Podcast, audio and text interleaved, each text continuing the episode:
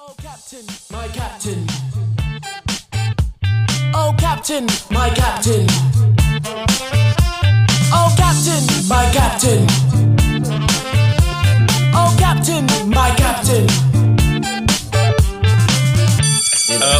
Welcome. Oh, hold on. Are you finished? Are you finished with your drinking? Yeah, I'm, I'm, Yeah. I'm, I'm happy. I'm, I'm nourished. Welcome to Oh Captain, my Captain. Uh, my name is Mark Olver. I am here with the Soda Stream quaffing Mr. Ricky Macindo. Um, how are you? I'm great, Mark. How's it going? Do you know what? It's all right. Although, actually, I do think the Soda Stream thing, because basically I've bought a Soda Stream off of your recommendation. Yeah, I'm sponsored by SodaStream.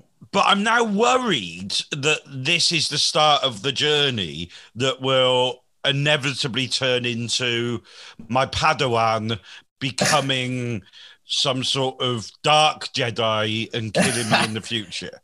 So you gradually, so I'm sort of Obi Wan Kenobi. Yeah, kinda, I guess. And I'm Anakin. Uh, Depending on uh, how it all goes, I suppose. Yeah, that's true, I guess. Do you know what I mean? You could be Luke, you could end up being a good guy, uh, but you could be Anakin, and you could end up going to the dark side. Or I could take down the world of comedy from the inside. Absolutely. And, and honestly, I really want, like, I think the final episode of Oh Captain, My Captain should be like the day after you win your Oscar for Best Actor.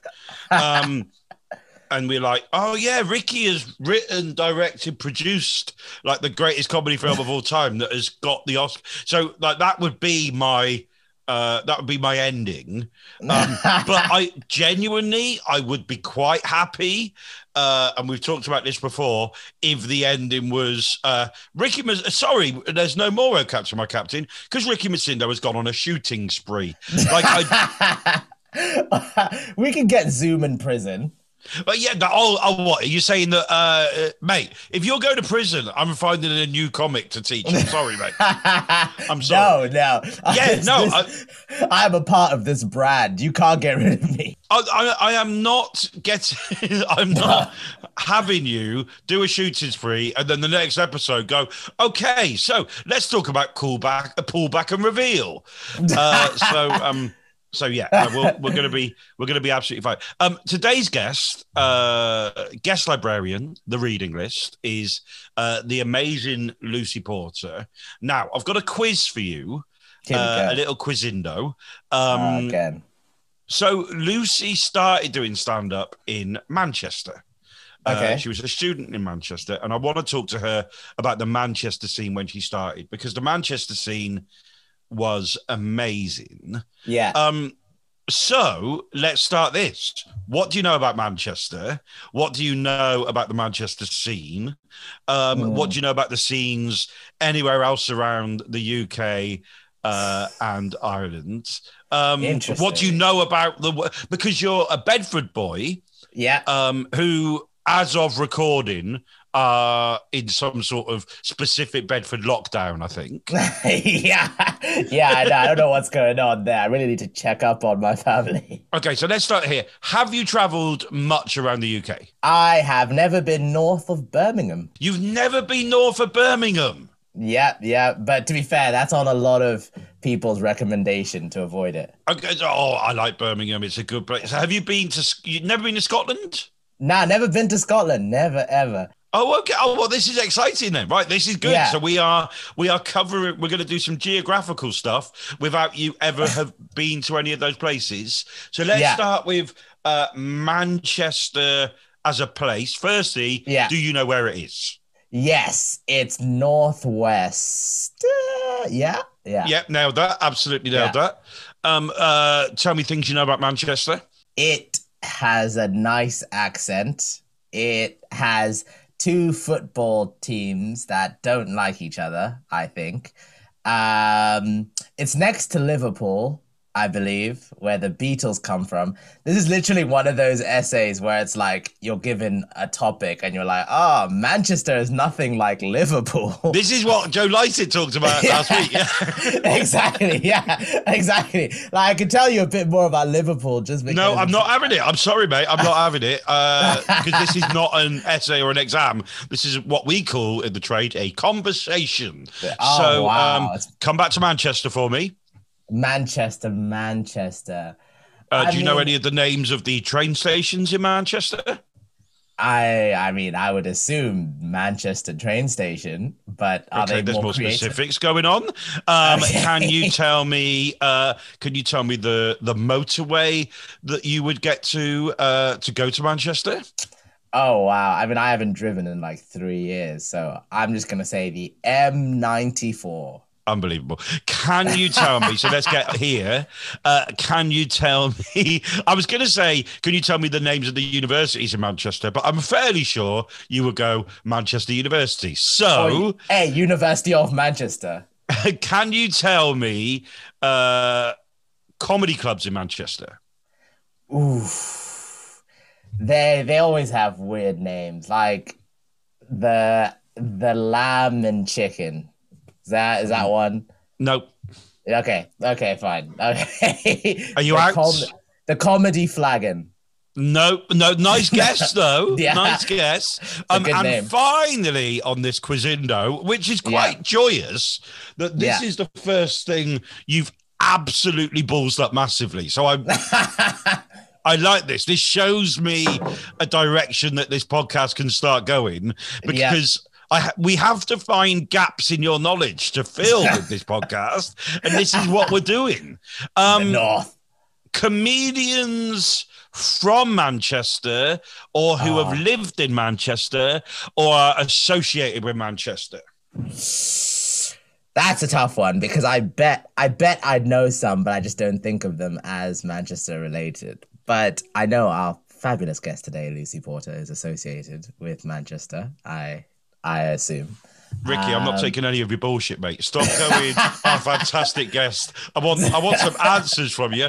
I'm not letting you out of this. I'm afraid. Sorry. Man- I know Manchester- this is the problem with you. You're so used to being good at everything. Even before the show, I was talking to you. You were spinning this pen, and I was like, "Is there nothing you can't do?" Turns out. You can't answer questions about cities in the UK above Birmingham. So, Uh, I'm good at getting my way out of stuff. That's the I know, yeah, I know, but mate, but mate, I have caught you like a spider in my web. So, um, uh, other other things to know about Manchester, other comedians. There, there's there's a really fa- There's at least one incredibly famous one who I suppose would be seen as Mr. Manchester. Mr. Um, is is he northern? Like, does he sound northern? uh, that because he's from Manchester, mate, and it is in the yeah, north. yeah. Okay, yeah. Just making sure, you know, gotta get the joke. um, I this is actually jokes because I'm realizing I know more about like the North in Game of Thrones than I do about the North in the UK.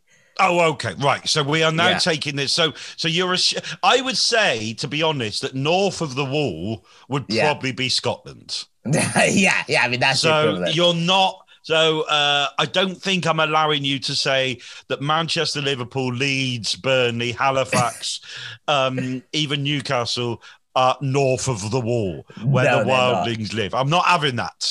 No, they're Winterfell, if anything. Good point. Yeah, no, I'm absolutely happy with Manchester being Winterfell. I'm absolutely happy with that. Ricky, stop trying to distract me You're so and easily give me the name of Ah, look, hey, At shot in the dark. Shot in the dark. one famous Mancunian Manchester. comedian. Mancunian. It's Michael McIntyre from Manchester. It's the Are you alliteration. literally just going alliteration? Yes, I actually was. I was like Michael Manchester, Mister Michael McIntyre, Mister Manchester. Yeah, no. adds. Nope. Uh, And the thing is, I tell you what I've decided to do because Yeah, I, I yeah. wasn't expecting this to be as much of a car crash as it is. yeah, yeah, Um, yeah. I've decided to wait until we talk to Lucy to get all the answers. I'm not even giving you the answers now. L- love to hear it. I I stopped doing geography like in year eight or something. So No, I- again, again. I am not allowing you to claim that your that your lack of geographical knowledge is based on like there are maps. There's the world, the, the actual world. There is Did, the world. Did Mama and Papa Macindo never take you on like trips up to you know around different cities of the UK? Nah, I think she just assumed London was the best one, and she was like, "We'll stay here for now." But I have a lot of friends who go to uni in the north. Oh, okay. Here we go. Where are your Yeah. friends? So a lot of my friends are in Newcastle. I have one friend who's at uh, Man- University of Manchester. I don't know. He's doing medicine in the city of Manchester. Uh, and I Your a mate doing medicine in Manchester, more alliteration. The M's Yeah, are really exactly. helping you, but they're not helping you with this quizindo. Which, just to let you know, you Yeah. literally got one question right, which was where is Manchester? Ah, and yeah. um, you went, it's north of Birmingham. That is literally the only thing you've got right so far. Yeah, that sounds about right. The, I have a friend in Liverpool as well, which oh. was the birthplace of the Beatles. Yeah, all right, mate. Yeah, yeah, heard that one. Heard that fact.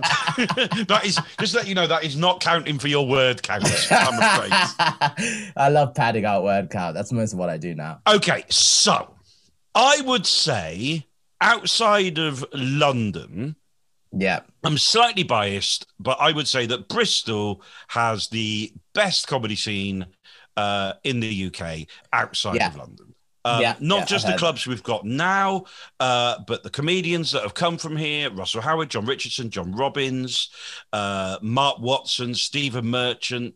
Um, we've got some some brilliant comics. We've got some brilliant comedy clubs in Bristol. I would say, from a very biased point of view, that Bristol is the best place for comedy outside of London. Yeah, yeah, I've heard that too. Yeah. Uh, Lucy Porter and pretty much everyone else with uh, without the Bristol bias would say Manchester. Oh, really?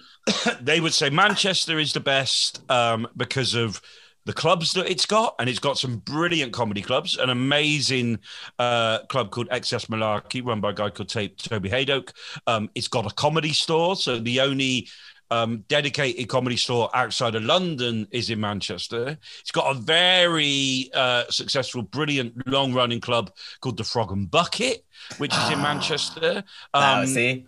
and a club that doesn't exist anymore. What are you claiming Frog and Bucket because you said uh, chicken and lamb and comedy and flag? No, I'm again. That is that's not even half a point. Um, it's got an old club called uh, the Buzz Club that's not there anymore. Um, it's got the Lowry Theatre, which is an amazing place, uh, amazing theatre, and it's got a smaller room as well. Um, it has got. I'm deliberately not telling you names, by the way. I'm Yeah, I love to deliberately it. holding back the names. Um, it. it's got uh, a university where some amazing comedians have come from, studied Yeah. there, started working there. Um, it's even got now Media City, um, which is loads of TV studios, which is where we film um, Cats Does Countdown and loads of other stuff. So Manchester is a brilliant city uh, for comedy, a brilliant city for new comedians as well. There's loads of great open mic gigs there. Um, you will definitely, uh, when you have time and you're not studying and gigs come back, you will definitely, likelihood, some Yeah. of your first gigs will start being in Manchester. Oh, I did not know any of this. That's This is why. This is what. This is me doing my Mr. Miyagi uh, wax on, wax off, asking you the questions that you don't know why I'm asking you those questions, and then you turn out that there's a lot of significance behind these questions. Yeah, exactly. Wax on, wax off. I understand now. It makes sense. And I think by the end of this chat with Lucy, you will end up going. Holy shit, Manchester! I'm worried that you'll want to move to Manchester. I genuinely am worried that you'll go. I think Manchester might be the place for me. Um, we're going to talk to Lucy about all the comedy that she loves and all the comedy that she uh, has been inspired by. Um, but I will absolutely assume that a lot of that will come from the Manchester scene because she went to university in Manchester, um, started working in Manchester in TV, um, and started gigging around there. So that's my assumption that Lucy will uh, be inspired by Manchester and will absolutely love to talk about it. Oh, I'm excited to learn a lot. I can't wait to find out. Uh, to watch your face when you go, they're from Manchester? What, there? what, they live? What? The thing is, I'm just realizing I've just had this Bristol bias this entire time. Like, I just thought Bristol was like the best place in the world for comedy until now. It is secretly, it is. um, but uh, but Manchester is an amazing place as well. So, Yeah. uh, without further ado, uh, let us meet the fantastic Lucy Porter.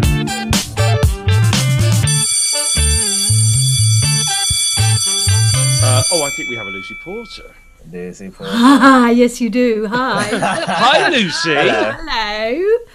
Um, my name is Mark Olver. I am not Matt Ewins. Ewins, and you're not Jasper Williamson. And he's No. not, You're but Ricky. you are I'm Ricky. Lucy Porter. Yay. Okay, I'm going to change my name just so we can all be having fun. Uh, Lucy Porter, who is uh, no longer uh, a comedian, she's actually a professional ironer, which hence the. yes. Anyone need their washing doing? Yes. Um, I mean, we've all been tempted to take in uh, washing, haven't we? do you know what? I haven't. I, I send my washing. Uh, I did it yesterday. I send all my washing to a laundrette. Really? Yeah. Um, So mate- showbiz. well, uh, do you know what it is? I'll tell you what it is. It is the ironing for me because I wear a lot of shirts. I just cannot be asked. Um, oh, hold on, Rick. What's the matter, Ricky? I mean, I'm I'm 22 and I do my own washing. Like, come on. Yeah, exactly. Yeah, I'm with you, Ricky. It's clearly he's, he's a spoilt, pampered brat. He doesn't know. Um, oh know. God, this is oh, it's this is turned quickly. Um, I uh, If you no, were my son, Mark Olver, I'd be disgusted. I've got a massive IKEA washing basket. I fill it Mm-hmm. up. I take it to uh, my lovely friend at the laundrette every month or so. Uh, Thirty-five quid does all my ironing as well. Amazing. Ah, f- that's actually Yeah, oh bad. yeah, that's turned you, hasn't it, Matilda? Yeah, I mean, I might, I might consider that. oh, and he's we've got providing employment in the local area. You know, That- you're, that you're a tends to- saint. yeah. Have you got a cleaner, Lucy? No, um, no, we don't. I, uh, I have at points in my life had a cleaner, uh, but simply cannot justify it at the minute because Yeah, I'm doing absolutely. absolutely fuck all. You see, Ricky. Lu- uh, So Lucy is happy to give me shit about the ironing, but she's had a cleaner in the past.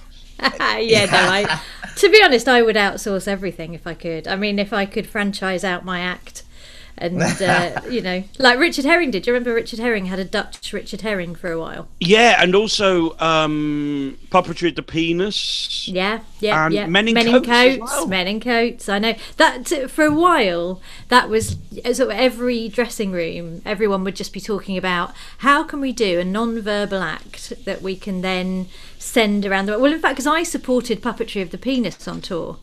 And th- you know there were m- numerous penises going around the world, purporting to be the original penises, but they were they were mock penises. They were standing cocks. I did. Uh, I did a late and live when they were on once, and uh, it was the only time I ever properly gigged with them. And that green room was funky. that, that that had a smell. Oh, don't. well, I got so blasé because I was the, you know, the the warm up comedian. So they always had a female comedian doing the warm up. Do, mm. sorry, Ricky, are you aware of puppetry of the penis? Have you ever sort of No. heard or seen them? No, I'm not, but I'm kind of trying to fill in the gaps on my own. Yeah, I mean the, the mental image you have is probably fairly accurate, I would say. Um, so they used to do like uh, the wristwatch, which was where they'd sort of flop their penis around their wrist. Wow. And then the Eiffel Tower was when they'd sort of pull out their their sack Wow. uh, to points and so there and then they used to sort of uh, there was a bit where they were on a skateboard and and it was all filmed um, by um, Oh god, Alexis Dubus did it for a while. Oh, did he? Yeah, he was because he has an enormous penis, and um, he was the like he was the stand-in penis. So he used to go on tour with them in case a penis got ill or damaged, and uh, he would be the the you know the, the um, spare penis. Uh, but anyway, and so uh, so yes, the, the, the anyway, it, it was an extraordinary act, Ricky. But I was one of the female comedians they used as a support act, and I, you know, you'd go to these little provincial theatres, which normally would have an Agatha Christie or you know some sort of lovely polite drawing room theatre or a chamber orchestra or something, and um, and I'd be sitting in the dressing room with these two guys who were basically chubbing themselves up to get a semi because that's what they that, that was the optimum state of it and uh, because i'd become so blasé about it but you'd get these lovely duty managers in these little box office you know these little regional theatres and art centres who would come in and just see me reading a book while two men kind of masturbated either side of me i mean I, goodness knows goodness knows what they must have thought Um, I don't know, Ricky, because we're already recording this. We normally do an intro. I say, I say we just crack straight in and we keep this. Nah, Hello, Lucy yeah. Porter. Lucy Porter, Hi. Lucindo. Hello. Now, lovely uh, to meet you Uh, so, Lucy, you are the guest librarian for the reading list today, which is basically comedy that you love, comedy that inspired you when you got started, um, and and sort of to open up that world for new acts to go. Oh, I want to listen to that. I should listen to that. I should watch that. I should do all that. But I'm going to ask you to do something slightly different today. I know you've probably been thinking about this and have got a long list because in the do you want me to show you Oh So- God, have you really got an actual list? So uh, I've got one, two, three. uh, In terms of actual books, one, two, three, four, five, six, seven, eight, nine. Oh, this is it. About a dozen. About a dozen. Because my husband is also a comedian and comedy nerd, and so I did. I thought I'll just have a quick look at our bookshelves and see if we've got anything relevant.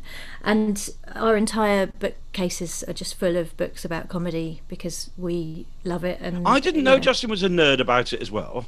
more so than me actually so he? Oh, wow. um he did drama at manchester university and um his uh dissertation was on stand-up comedy even though he did a drama he did drama in french because he is an absolute wanker but um he uh, uh you know he doesn't reveal that side of himself but he's quite pretentious and uh so yeah he, he did a stand-up comedy dissertation Okay, so uh, Ricky Macindo, uh, can you please name uh, comedians who went to Manchester University? Uh, his name's Justin, and he's married to Lucy Porter. this is cruel Yeah, so basically, Lucy, what happened during yeah. the preamble? Um, Yeah. I, I knew I wanted to talk to you about starting comedy in Manchester. About I wanted to kind of take it from the Manchester scene and it out a little bit. Ricky has done 22 gigs. He's 22. Um, I my first question was, "What do you know about Manchester?" He said it's north of Birmingham. I said, Yeah. "Do you know anything else?" He said he's got two football teams. They don't like each other very much, and it's got No. a university, and it's near Liverpool. Liverpool is the birthplace of the Beatles. The Beatles. I I'm not in any of that bullshit, Ricky. Um, I always say that Bristol has an amazing comedy scene, and you've gigged here enough, and you know enough of us to know that it's amazing.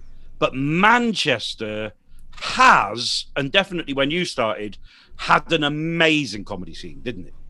It did. Well, it was the late 90s. So, 98, I believe you were born, Ricky. I've been uh, listening to the podcast. Oh yay!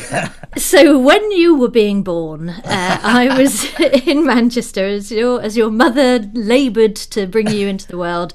I was labouring to bring my comedy forth into the world. Um, and yes, it was an incredible time to be there. But I mean, I was in my early 20s as you are now, Ricky, and I do not scoff at you for your um, ignorance is the strong word for, for, for the fact that you have yet to find out a lot of stuff about the rest of the UK. Because I was similarly, where whereabouts are you based? Uh, Bristol, Bristol slash London. Oh, London. you're a Bristol as well. Yeah. Okay. Yeah. Born in Bedford, so Ricky only really knows sort of London and Bristol. Really, Yeah. and Zimbabwe. Sorry, Yeah. born in Zimbabwe, Yeah. lived in Bedford, now lives in Bristol. So that is Yeah. his triangle. I'm an international. You are international, and you probably have definitely more of a grasp of things than I did at your age because I'd gone to Manchester University and I was into comedy. So I was a comedy fan. I was a comedy sort of already a bit of a comedy nerd. I used to Where did see you a lot grow of up, comedy. I grew up in Croydon. So did and- you want to? Did you want to move to Manchester because you already knew that it was a good place for comedy and all that stuff? No, because my other love was music. So basically, it was music that took me to Manchester. So this was, we were just at the tail end of your kind of Stone Roses, Happy Mondays, Manchester kind of era. Um, but I had always been into the Smiths, and you know, so it was that. That was the. I wanted to go and meet Morrissey at the cemetery gates at that time in my life.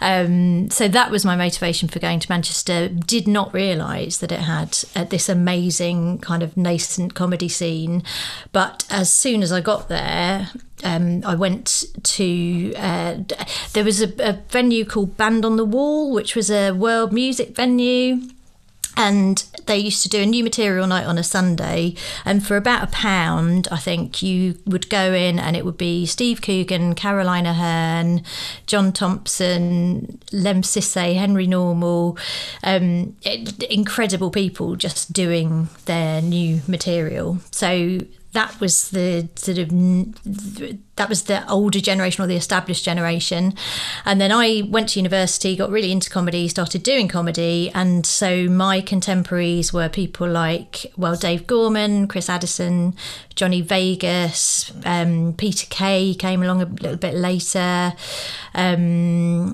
John Bishop then also sort of started around the so the northwest kind of became this hub of, uh, of of new and exciting comedy. So yeah, it was an amazing time to be around. But I mean, I didn't know anything about that. As I say, I arrived completely ignorant, and I started doing comedy in Manchester. And I was like looking back, I think, my God, I can't believe I got away with it because I, in Manchester at that time, and I suspect still there was a big town and gown divide, and you know the locals hated the students, and oh, a little bit the other way. Um, in fact, if you haven't, Ricky, ever seen uh, Steve Coogan's character Paul Calf or his mm. sister Pauline Calf. They are a brilliant little snapshot of what Manchester was like in the 1990s. So I highly recommend because they were the kind of locals who hated students and the whole thing. the kind of gag is that Steve Coogan obviously was a bit of a Ponzi student, but he created this character who absolutely hated students and who was sort of, you know, a kind of a, a, a scally as the term was then. So, um, so yeah, so I turned up and decided to start doing comedy, but I, you know, I looked like a student. I sounded like I was from London, and uh, kind of, I, I I don't know, yeah. And I just went on in comedy clubs, and it wasn't even just comedy clubs then. It was like working men's clubs. And the, it was like the working men's club circuit and the alternative circuit was starting to kind of merge. So there was this in the 70s ricky the, the there was a kind of uh, i mean how would you describe working men's clubs uh, really Mark? I suppose, mean, do you know what? They still exist weirdly in places in the valleys, um, in South Wales, and and all over the north east more. Yeah. They're basically pretty much exactly that. They're places where you go, and they're basically uh, they were Wetherspoons before Wetherspoons. Uh, so that's the that's the vibe of a working man's club. Um, There was usually uh, in the 70s, 60s, and 70s there was a lounge for the women.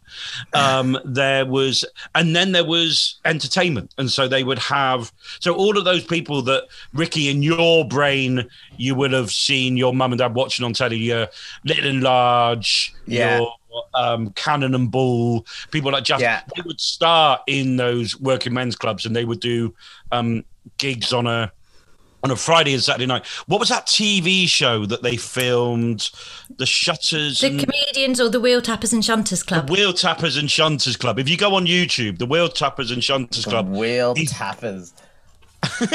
Yeah, you might need to write that down. Oh no, but we were. This is the thing, Lucy. We we do a list of everything uh, on the reading list, so this is quite fun to put the Wheel Tappers and Shunters Oh, Club definitely. on that, um, because, Because- that was that was the scene And before comedy started, and comedy started in London. People always say like 1979, Yeah. but the the West Country, uh, the North, the Midlands, like that type of stand up didn't really get there until kind of maybe late 80s, and then you know beyond really. Yeah, and there was a certain amount of tension.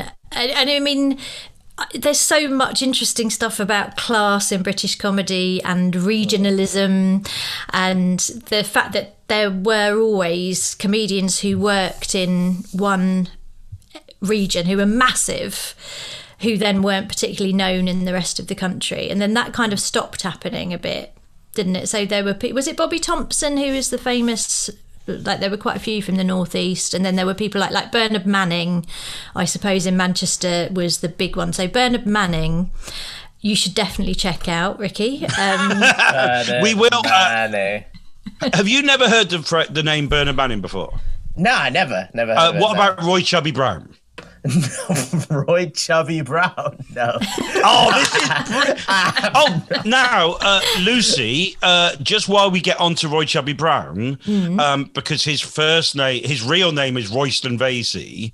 Were the League of Gentlemen guys? Were they part of the Manchester? no because they were Bretton Hall, they were sort of Yorkshire, so they, Oh, were, so they they, were were, not on the circuit. I think they were I- I ploughing their own furrow at that time. Um, so Roy Chubby Brown and uh, basically what I would suggest, Ricky, is if you ever listen to any Bernard Manning and Roy Chubby Brown, um, Yeah. put your headphones in, mate. Don't listen to it. On, uh, um, it's uh, I don't know the best way to describe it. Um, it's um, well, racist would be a Oh, start. racist! There you go, racist.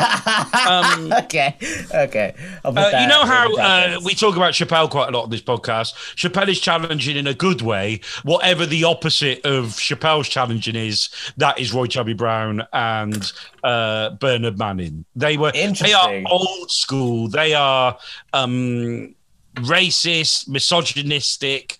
Um, they rarely did they write their own stuff like stand-ups do. They shared it around and and all that sort of stuff. But you were gigging in Manchester, where where that scene was kind of quite important. Yeah, well, so the Embassy Club was where Bernard Manning he owned the Embassy Club and he was the resident host there, and it, I think it is interesting what alternative comedy kind of sprung up to fight against or to be in opposition to because I think some people remember very fondly things like the comedians on television and wheel tappers and shunters and there were brilliant comics mm.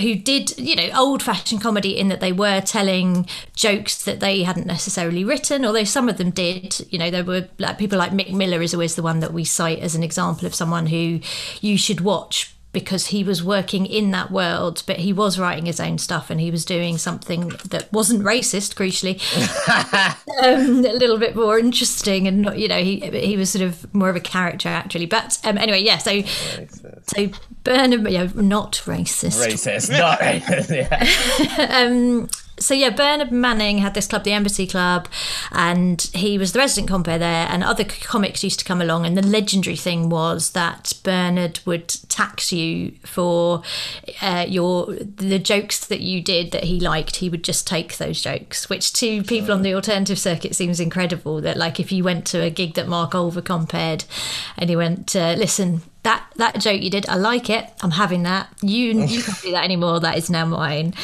Um, but so yeah, he was a sort of formidable character, but he did inspire a lot of affection because he, you know, people said, oh, he's got great comic timing. Uh, You know, people always sort of try to justify why this kind of cartoon, grotesque, racist, sexist was acceptable. And the big line that he used to say and that people used to parrot was, well, it's okay because he offends everybody. Which hmm. actually, you know, and that that carried some heft at the time. And I think now I don't think it I don't know. It's re- I mean, it's sort of interesting that I think we've now moved on. The, the the world has moved on so enormously, and this is one thing that gives me hope and comfort is that in you know the three decades that I have been watching and participating in comedy, things have moved on in a way that I think is very positive and and you know we can all moan about aspects of the comedy scene and television and all that but generally i think comedy is more interesting more inclusive and mm. more uh, thoughtful and and welcoming i think as well. I think you know I, I think there would have been an issue for and you you read stories of some of the and there weren't many but some of the black acts some of the female acts um some of the uh lgbt acts who became a little bit famous during that time. Um I don't think it was very nice atmosphere. like I don't think no. You know they, they they they managed to do okay but there was definitely uh division there. And you just don't want to be that guy. You don't want to be the black comic sta- you know standing at the back laughing when you hear jim davidson do chalky or uh bernard manning do all the you know horrible racist stuff. Yeah. Well, I mean, Lenny Henry has written and spoken very eloquently on that because he was sort of part of that world, but was mm. trying to. But you know, it, it's very difficult. I think it, it, to a certain extent, as a woman in that era, you did feel that tension between you want to do your own thing and you don't want to appease misogynists or uh, kind of downplay how awful that is but then you also just want to do your thing and make your own mark and maybe show there's a different way. But i think there definitely when i started there was the idea everywhere um, that a comedian was kind of a white man and that anything other than that was difficult and uncomfortable for audiences to cope with. How did that make you feel as someone who watched a lot of comedy, was a comedy fan, went to Manchester? How did it make you feel the first time you saw Caroline Aherne? Because Well, that I must- mean, amazing, yeah. yeah, because that must have been so. Uh, and again, all of this will go on the list. So Caroline Aherne, Ricky, Yeah. um, you might be aware of. Well, you will, be Mrs. Merton, who was her her main character, but she Hmm. was she doing Mrs. Merton when you first saw her, or was she doing? Yes, yes. So she had a sort of a, a repertoire of characters that she would do. So she, Ricky, was a sort of a, a- an actor by uh, training, but so she did. Uh, she did a country and western singer called Mitzi Goldberg. She did uh, a nun called Sister Mary Immaculate. Uh, she did Mrs. Merton, who was like this very sweet little old lady who was then very cutting and bitchy, you know, with the sort of the, the fluffy exterior. Um, and then she also did stand up as herself, and that to me was an absolute revelation because Do you remember seeing her for the first time? Do you remember? Oh yeah, God! I mean, absolutely, it was extraordinary. So I saw her at Band on the Wall, and she was telling a story about her and her mate had both they'd gone to the pub, and there was a bloke there that they both fancied, and they'd got him back to her flat. But then once he was there, her and her mate both decided they didn't really want to get off with him. But then it was kind of really awkward, and they were like, "Well, maybe one of us should out of politeness." And they were having this kind of debate about. And I, I hadn't seen anything that was so confessional, so personal. It was sort of artless, and there weren't any punchlines or you know it felt like it was just somebody telling an anecdote. I mean it did remind me if anything of someone else who should go on your list ricky who is dave allen who was my mum and dad's favourite comedian. And i know you've discussed billy connolly who is obviously a genius. Um, but when i was growing up the two influences in my house were billy connolly who was sort of big and physical and a force of nature. And then there was Dave Allen who was an Irish comedian who was much more understated. He used to sit down on a stool when he did his routines and he had a glass of whiskey in one hand and a cigarette in the other um, because that was telly in the 70s and in fact I used to as about an eight year old I used to get my dad's whiskey and fag and sit and do Dave Allen impersonation because that was fine we we didn't Fine, worry fine. about kids having Yeah. fags in those days so um so yeah, but she sort of it was that sort of storytelling that just seemed like she was throwing everything away. So understated and so brilliant, uh, and so natural, and yeah, just completely blew my mind. I just thought she's amazing. Uh, Ricky has to, um, when he finishes uh, doctor school, has to decide what Doctor place he's going to go to Doctor House, and um, uh, and he was like, "Oh well, I'm only thinking about London and Bristol because those are sort of the only places i've realised that comedy existed." Uh, and then we talk about the northwest and i genuinely i think lucy so far i think we've now lost ricky to manchester yeah, it sounds like it. Like to be honest, it sounds like it's the most popping place in the UK for comedy. Well, I'm very out of touch now, so I don't really. I presume that there. Well, I know there is still a sort of huge comedy circuit, but I don't know much. The other thing, Ricky, is go somewhere that doesn't have a comedy circuit and create one because that is Mm. a way to uh, get yourself a lot of gigs. Because if you set up a club and compare it, then you will have to become good very quickly. Ah, that's actually so true. I might set up the Bedford comedy scene. There you go. Actually, that's a really good point because I'm so I started doing comedy just as people because Bristol had a fairly good scene before me and Russell started, but a few years before that because there was Marcus Brigstocke and Matt Lucas and David Walliams were here for a little bit.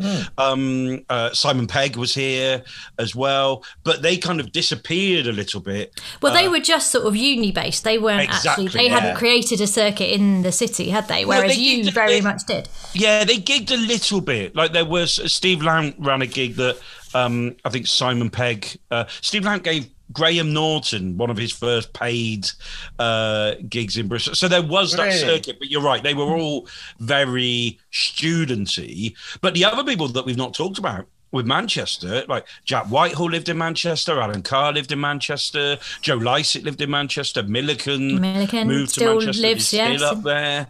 Um, Wow. Oh, and there's amazing, like, so when I was leaving, it just started to get really exciting again. So there's like Manford Bethany, started. Bethany Black, who is Yeah. a brilliant comic. I remember meeting her when she was just doing her first kind of few gigs. And then, I mean, yeah, obviously. Manford and um, I mean the the northwest generally. I think actually uh, there's stuff going on there. Like Liverpool, really, it didn't have a huge comedy circuit when uh, when I was there, but now you've got like hot water. And again, I mean, it's quite interesting, isn't it, that like Paul Smith is kind of bringing back the days of arena filling comics who, uh, you know, have their fan base really. Have you heard of Paul Smith, Ricky? No, no, I haven't. No. So Paul Smith is amazing, and actually, do you know what? I might try and get him on the podcast at one point because I don't know him. So I asked people I know to come on. So Paul Smith um, is the regular compare for Hot Water Comedy, um, and Hot Water Comedy is a, a newish club. It's been there for a couple of years now, but it's not one of the old school clubs. And they film all of their comp, so they film all their sets, and a lot of them they put on YouTube. And because he's their regular compare he's on nearly all of these videos and now his videos started going viral and now he uh he can do arena tours specifically around the northwest but has done the bristol hippodrome has done uh, i think either the palladium or the hammersmith apollo and he's a guy that that no one really knows but he's massive. like it's it's absolutely amazing. He's got this incredible following. Comics I know who have done hot water who have been out for drinks with him in the afternoon. So he just gets swamped with people wanting to wanting to say hello to him. He's an absolute superstar in Liverpool. It's amazing. And there are like now, I think it's you know you're not uh, you don't really want to be talking to people like me who are of a bygone era. You want to be talking to people who understand the way that it, you know things work now and the fact that you don't necessarily need to go the same route that I went or that Mark went. Or, you know, there's. Um, I'm not saying that your captain, my captain, is not uh, the right person to uh, to instruct you, but I would say that it is quite interesting when you talk to younger people that the whole route of social media and. I mean, there's always been people who didn't need telly um, to be sort of popular. Daniel Kitson, of course, springs to mind, who said, "I'm not going to do." I think he had terrible experiences on telly, as we all have, and. Uh, and just said, "All right, I'm not, I'm not doing that anymore," and forged a sort of slightly more theatrical path for himself. Um, but I mean, obviously, it is hard because I think you have to be sort of extraordinary to to kind of not use some of the conventional things like telly. To, And you're right. Although what I mm. would say is, and we've done an episode about TikTok and YouTube and, Yeah. and all that sort of stuff. But also, when you talk about your experience in Manchester when you started with those small clubs, going to clubs that weren't right for you, going to clubs where you die on your ass, being around people who are your peers, but also people above you, people below you. That still exists. You know, that's the joy is that Yeah, that yeah. world still exists. Russell Howard comes and does new material in Bristol, and Open Spots in Bristol will hopefully go on to be. So you are right, wise old washerwoman. You are correct that things have changed, but I genuinely don't think they've changed enough, and that's why I like the reading this because I love introducing people t- through our guest librarians to. Peter Cook, to Caroline Aherne, to Chris Addison stuff. Who else is on your who else is on your list? Who do you have a goat? Do you have like the greatest of all time? yes, well, obviously, Mark Olver. Um, I'll give you a top three. Okay, I've got two answers. Okay, two. Okay. Yeah, I'm going to give you two. And the first one I'm going to say is Steve Martin, who I, uh, in fact, no, I'm going to give you three. I'm going to give you three. So, first one is Steve Martin, who was my specialist subject on Celebrity Mastermind. And I mean, if there's a way to prove what esteem you hold someone in, then I think choosing to spend days and days rewatching their stuff and reading everything about them for Mastermind. Is, Just a quick question, Lucy. How did you do on Celebrity Master? I won, of course, Mark. There you go. Okay, Won. thank you very much. Oh, there it is. Steve Martin inspired me so much. But yeah, the Steve Martin's uh, uh, autobiography about his stand-up years is called Born Standing Up. Yeah. Just amazing, just a really great read, and also you know very much the the big lesson that all old people will want to say to you, Ricky, which is enjoy the journey, because it's not about where you get to; it's about the friends you make along the way. And uh, he, it very much you get the feeling with Steve Martin's uh, stand-up career that he was you know, there were bits of it that he loved. And actually, what he really loved was doing magic and his early days being a magic demonstrator at Disneyland, you know, or at, at theme parks. That was his happiest time. And uh, yeah, and it's just kind of nice to read about the ups and downs of people along the way. But I just think his some of that kind of wild and crazy guy era stand up is so beautiful and so silly. And I mean, you can go on YouTube and you can find clips of him on um is it Dick Cavett or the, anyway um who's the other one that they all went on Ed Ah, Sullivan Ed Sullivan thank you and Johnny Carson as well. All of those sort of chat shows in America in the 70s, 60s, 70s. Yeah, Steve Martin was on them a lot. Yeah, get yourself down a rabbit hole of those chat shows. Those are really, really good fun because they're little snippets of the best, the best in the business. And also, like, because I remember in the, I guess in the eighties, seeing people like Steven Wright and Emo Philips on those kind of shows. On, I mean, by then I guess Letterman um, was doing it. So, yeah, that's a really good, good thing to watch and enjoy. But yeah, so I would say Steve Martin, um, also Ellen DeGeneres Oh who wow. I know has had her troubles lately. um, but uh, she was a massive influence, and I think her uh, stand-up special from I think it's '97, Ellen DeGeneres' One Night Stand, um, and there's an album called Taste This, which has a lot of the same stand-up on it.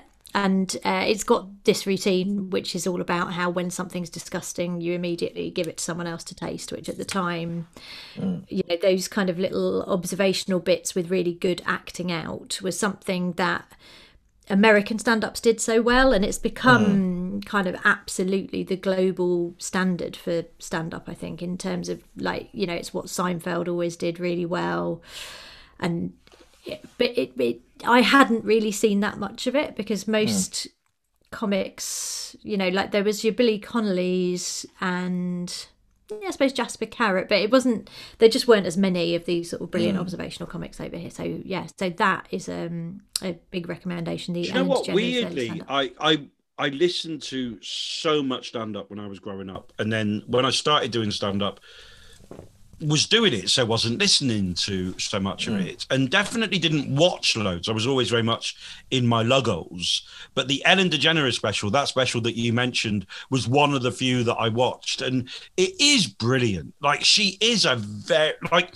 If she hadn't got into the chat show stuff, if she hadn't got into uh being sort of i suppose light entertainment e ellen she would just be considered one of the best stand-ups i genuinely think Oh, i think wow. those shows are absolutely brilliant Yeah, and I mean, she's sort of now too famous and notorious, and you know, it's always. I think there's a real tragedy when people get too famous to do mm-hmm. to go back to stand up, and I think it can happen that you become so known as an actor or a personality.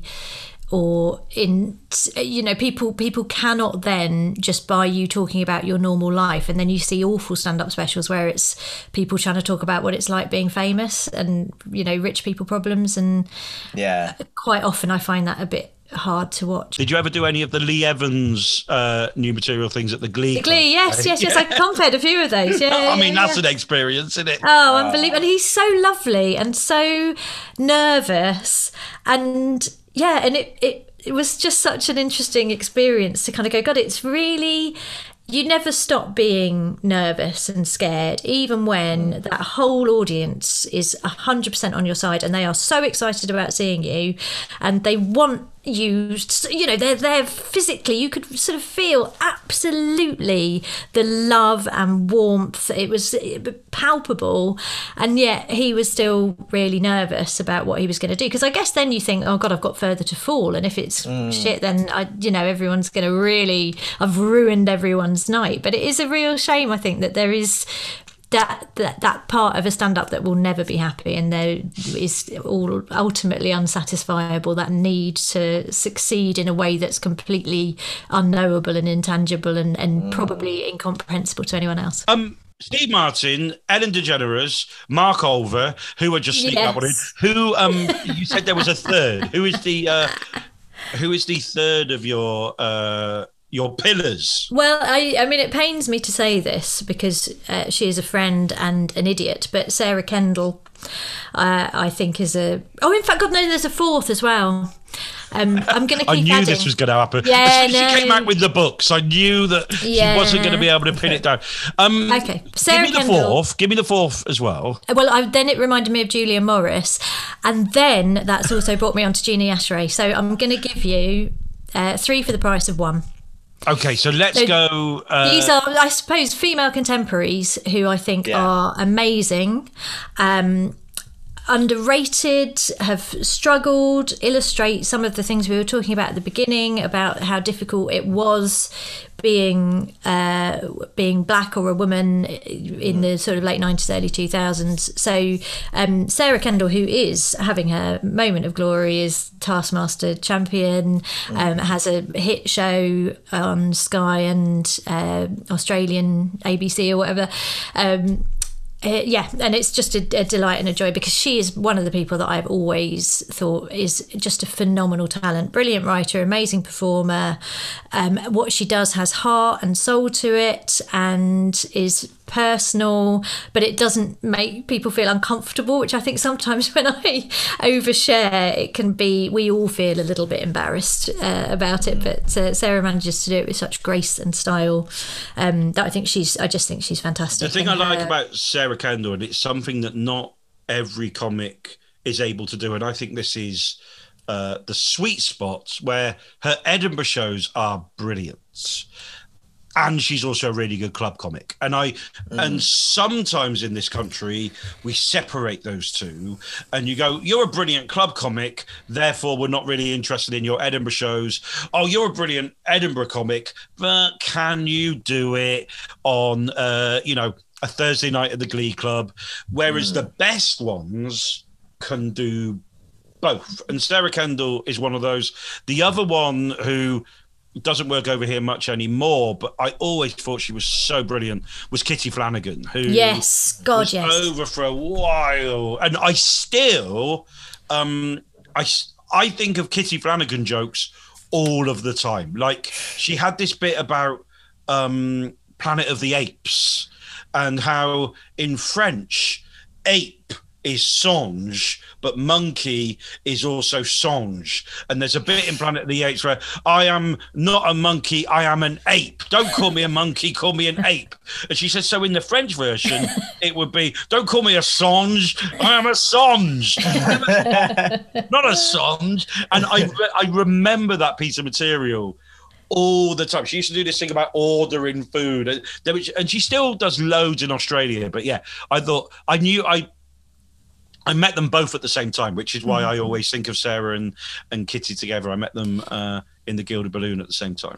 I know, and I think yeah, Kitty Flanagan criminally underrated, and uh, bringing me on to also Julia Morris, who is one of the funniest human beings I have ever met. Just on a day-to-day basis, being in her company is the most joyful experience you will ever have, and she's one of those people who kind of lifts everybody, and she has uh, apparent incredible self-confidence, and I'm sure that you know there is, as with all comedians, there is a core of self-doubt and, and self-loathing in there, but she is so it, it, sort of positive and joyful and um, I think London Hughes has got this as well where like my friend Amanda who works with London Hughes a lot says that she just she she is very much about look I'm fabulous and I want you to be fabulous too. Her fabulousness does not outshine other people. It brings every, you know, everybody shines when she shines. And Julia Morris is exactly like that and was um, so huge in Edinburgh doing the festival. And her shows are the hardest I've ever laughed and ridiculous, kind of all over the place her anecdotes would, would go off on such incredible tangents and then somehow she'd sort of bring it all back together.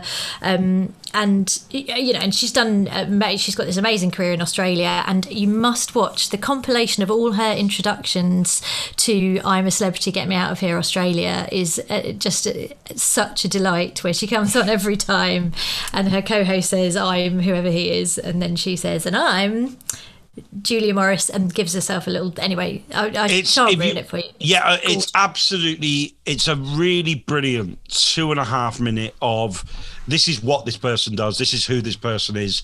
Uh, she's like an accident in the best way, where you cannot take your eyes off her. Like she is absolutely. She's properly magnetic, and we are running out of time. And you wanted to do Gina Yashere, but I wanted to ask Ricky. Ricky, how much do you know about Gina Yashere? Ah, none, nothing at all. Like I'm literally just listening to all these names and like. So, that, so has the name, so has the name Gina Yashere ever entered your brain? No, I don't think so. This is the first Okay. time. So this is this is magnificent uh, that you don't know Gina because uh, you will Google Gina, you will watch Gina, you will look at her story. I, I would you probably Lucy know Gina a lot more than I know Gina. I gigged with her a few times um, when she was closing gigs before she went to America, and she really ripped those gigs a new asshole. And Yeah, yeah. the other person who I've seen do that, um, Ninia Benjamin. Whenever I see Ninia do a gig, I saw her do her first ever comedy store middle spot in their Colchester comedy store on the road gig, and in the middle, Ninia got a standing ovation. Like, Wow.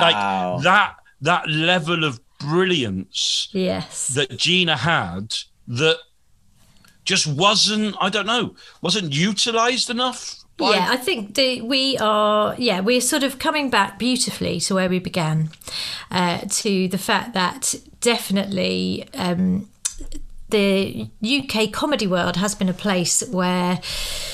Um, it's it's been difficult for women, for uh, for people of colour, for LGBT acts to sort of flourish and feel kind of like they could achieve their full potential. Um, and of course, it's still a thing it's still an issue but people do talk about it now. And i think you know jean has been very vocal about the fact that she had to go to america as has london hughes actually um, to get kind of opportunities on tv and to be sort of taken seriously. So i mean i guess this is something that is changing. And you know and i think it's I, when I started out, I remember being told, uh, "Oh, it's you're really great because you don't talk about being a woman. You know, you just do gags." And when I started, I really absorbed that message, and I thought, "Yeah, what's really what's been wrong with women in comedy, right? Is they they've just been talking about like periods and women things, and oh god." And I believed that, and I thought, "Yeah, yeah, that's what, what the problem is." And then I started doing comedy, and I was like, "Oh my god, no, of course that's not what the problem is. The reason that you know you talk about what it's like to be a woman is because the minute you step on stage, you are perceived as other and difficult and what is this? And you have to address that and you have to kind of go okay yeah i'm a woman and uh, you know and it, it, it, of course it informs what you do and who you are and what you say. And i think there was a really unhelpful conversation for women for um you know always i remember people saying and saying to gina oh god you know it's always uh, you know black acts they always talk about oh you know my my African mum or my West Indian dad, and you know, God, it's just all the same. It's all the same, and it's like, well, because if you go on to an audience um, as anything other than a white man, they're kind of a bit like, oh, confused. And if you put yourself in context, you shouldn't have to do that, but you kind of do, and it goes better. And unless you are prepared to be a maverick who dies constantly, then you probably will find yourself doing some of the things that people are sort of criticizing. Oh, all women do this, all black acts do this, all gay acts to kind of just talk about their sexuality. And it's it's like, well, we kind of had to do that. And I think things are moving on a little bit now.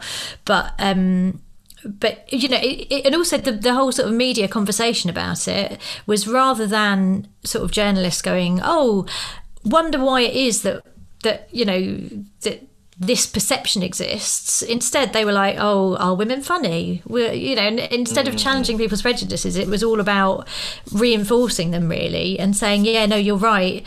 And even now, this happens again with you know, like Lenny Henry. There's there was a big thing on Twitter the other day about, "Oh God, Lenny Henry's not funny." It's not because I'm racist. I don't think he's funny. It's just that I think he's not funny. And it's like, yeah, but let's talk about why we always have this conversation about Lenny Henry, mm. not about anybody else on television. You know, there's all of these kind of little uh, people don't know that they're prejudiced and we all have unconscious bias and you know and it's it is just interesting to talk about it and it's not necessarily i think people go oh it's you know but then it's a danger to free speech or you're kind of you're creating this identity politics that then everybody feels that they're oppressed or that you know you, it's all about grievances and hierarchies and stuff. But i do think actually just having the conversations that we have never had and often comedy is the place where these things start and people because we are all trying to sort of talk from our personal experience and we're talking about what we know i think you know quite often we end up saying the wrong thing or the right thing years before other art forms even get to having the conversation. So, anyway, that's uh, what do you uh, what do you like about Gina? What Oh, just, I mean, it's just, she does, again, all the things that a great comic does.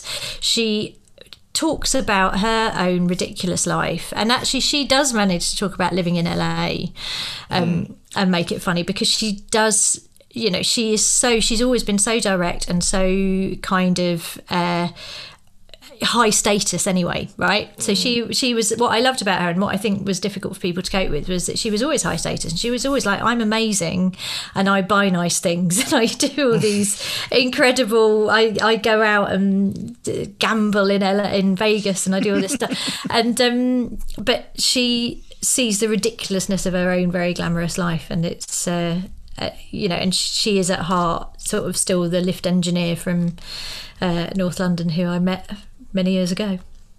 But uh, yeah, I think she's great.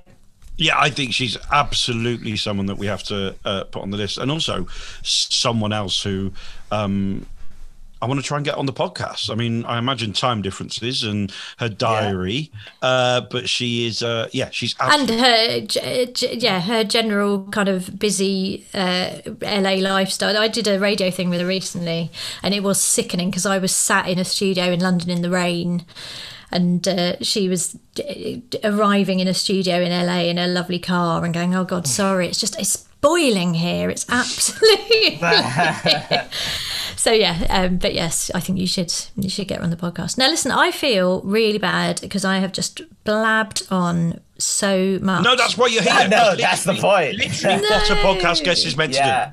to No, Yeah, no, yeah. no. But I, I know because I just wanted to ask Ricky how Hmm. a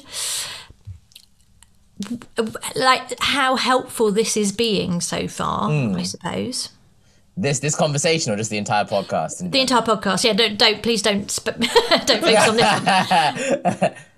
Oh, that's interesting. Yeah, no, it's been a massive help. Like particularly in this like last six months where I haven't been able to do any stand up. Like I noticed because I did my first gig like a couple days ago uh, on Sunday, and I'm just thinking about it all just completely differently now. Just like the styles of performing, the way to do stuff, like. It's I'm no longer just thinking write jokes, go on stage, make funny. Now it's like I'm thinking like, oh, how would this person do this? Or how does this person write to make this even better? Or what if I didn't just say it, but I actually put it in my face and just trying to think of new ways to work stuff out. But I, I but I do also acknowledge that yeah, things have changed with stand up and like it's different to how things were even like 10 years mm-hmm. ago with the internet. But that's why I have a podcast where I can broadcast my name. So if you have any gigs and you'd like to put Yes, my email is comedyrick at gmail.com. and is that Rick with a K? yes, R-I-K at gmail.com. comedyrick at gmail.com. Yeah, I mean, it is useful. Well, two things are useful, I think, but showing that you're doing stuff is good. Uh, from an industry point of view if in you know if that interests you in terms of people getting to know your name. Um and also i do think having a mentor is so brilliant and i think it is very um and i couldn't think of a finer one than mark to be honest but you know i had a number of people when i started out who were useful. Well, this is the joy of that is that actually Ricky's got shitloads of mentors. Ricky was given careers advice from Jimmy Carr, like on the on the, like Ji- Jimmy came on to do the reading list, and Jimmy was like, "I'm just going to tell you what you should do," and, and uh, and so Ricky did a gig on Sunday that I uh, compared, and we talked about this in the Joe Lycett episode that we recorded yesterday. Um, So Ricky's got a new bit about uh, Peppa Pig, and you basically worked on that bit using some of the skills that that we talked about or techniques that we talked about with Nish Kumar, didn't you? Yeah, yeah, yeah. So it was uh, Nish's because there was a joke that Nish did that I just loved, where he did five minutes on the drummer from Coldplay and how that's the best person in the world to be because he's famous and rich, but no one knows who he is. and that, and like he explained to me how he wrote it and how he did it in like the Chris Rock way, where he takes a concept and then he thinks of all the things that are funny about it, and then he milks all the humor from it possible. And then I realized with my uh, sister's daughter, I find it funny that she watches Peppa Pig, how it's a multi-million dollar company, like organization, whatever, but it's for children and it's colorful. So I just tried to deconstruct it from every direction possible. And that was where it came from pretty much. would you say are you more a writer or a performer or are you the happy medium Um, I would say that's a tough one. I would say I'm more a performer because I was performing from an early age, like doing like school plays, like in- instruments, singing. So it's like I don't. I enjoy being on stage. Like, I actually enjoy performing, and the thing that I've had to learn the most is the writing part of it and how to actually mm-hmm. construct humor. He's also Lucy a charming motherfucker. That's the other thing about it. Um, we've we've all we've all met those who were like, yeah, I could just go on stage and I'll just be a charming motherfucker. Um, and uh, I think what's really interesting about this podcast, and again, I don't even know if we'll put this bit in the edit. We might edit it out. But the thing I like about this podcast, and I talk about it a lot, and the thing that I'm focused on, how collaborative stand up is. That hmm. people think it's one person on stage and therefore it's the solo endeavor. But you've just told a story about John Feely, and you we we've both talked about the comedy scenes that we started in, and even the fact that we're doing this podcast is a collaborative thing. Yeah. Like Yeah. it's so collaborative, isn't it? Well, it is, and I think that I the times when I felt that I've lost my way have been times when I haven't been able to access other stand up. So, I mean, I've been doing my own tour, which is the dream, you know. So, the last mm. few years, I get to go and do my own show, which is gorgeous. But you don't have the green room chat, you don't see other comics working. And it, because I had small children as well, so in terms of lifestyle, I couldn't also go out and see comedy. It was like if I'm going out, I'm paying for a babysitter to go and earn money. I can't be also going out just to hang out in clubs. And I really missed it. And I think my comedy really sort of suffered as a result of that.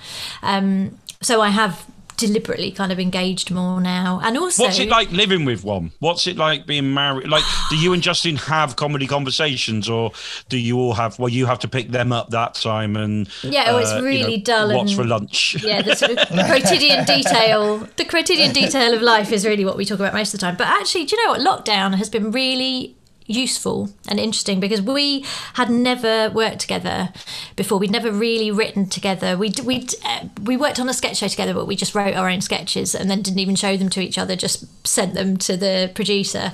Um, so we had never written or performed anything together uh, until lockdown basically forced us to do so. And I thought, I mean, we never did it because we thought, oh God, we'll argue, we'll get divorced, it'll be awful.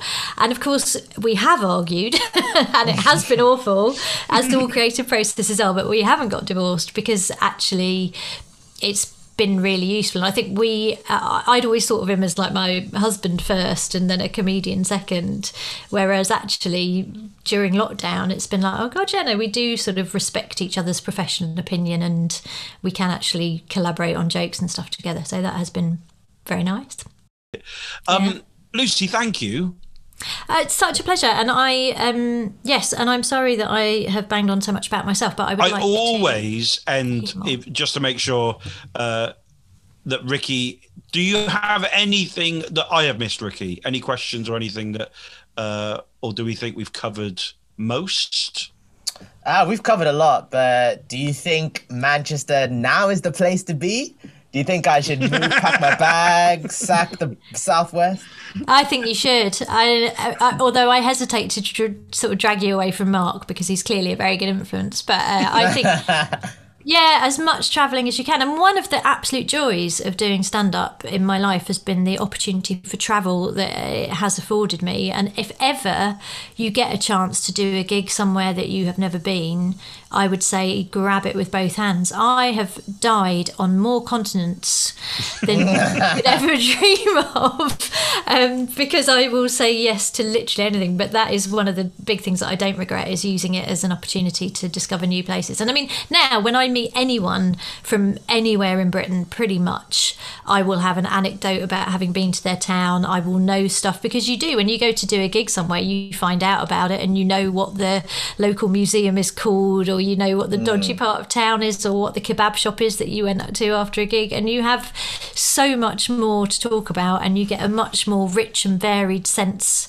of what Britain is like. And sometimes recently, when it has felt quite depressing, thinking about Britain and uh, certainly. You know, there have been times where I've thought, God, there's all these awful people in Britain. There's all this, you know, this horrible, uh, unpleasant sort of little Englanders and stuff. And then I think, well, but actually, I have been all over this country and met wonderful people, and I know that they exist, and uh, you know it gives me faith and hope and positivity. Lucy, take care, and we'll uh, we'll see you soon. Oh, oh lovely to see you guys. Well, take care. Good luck exams. Thanks, Mum. Thank oh, captain. My captain.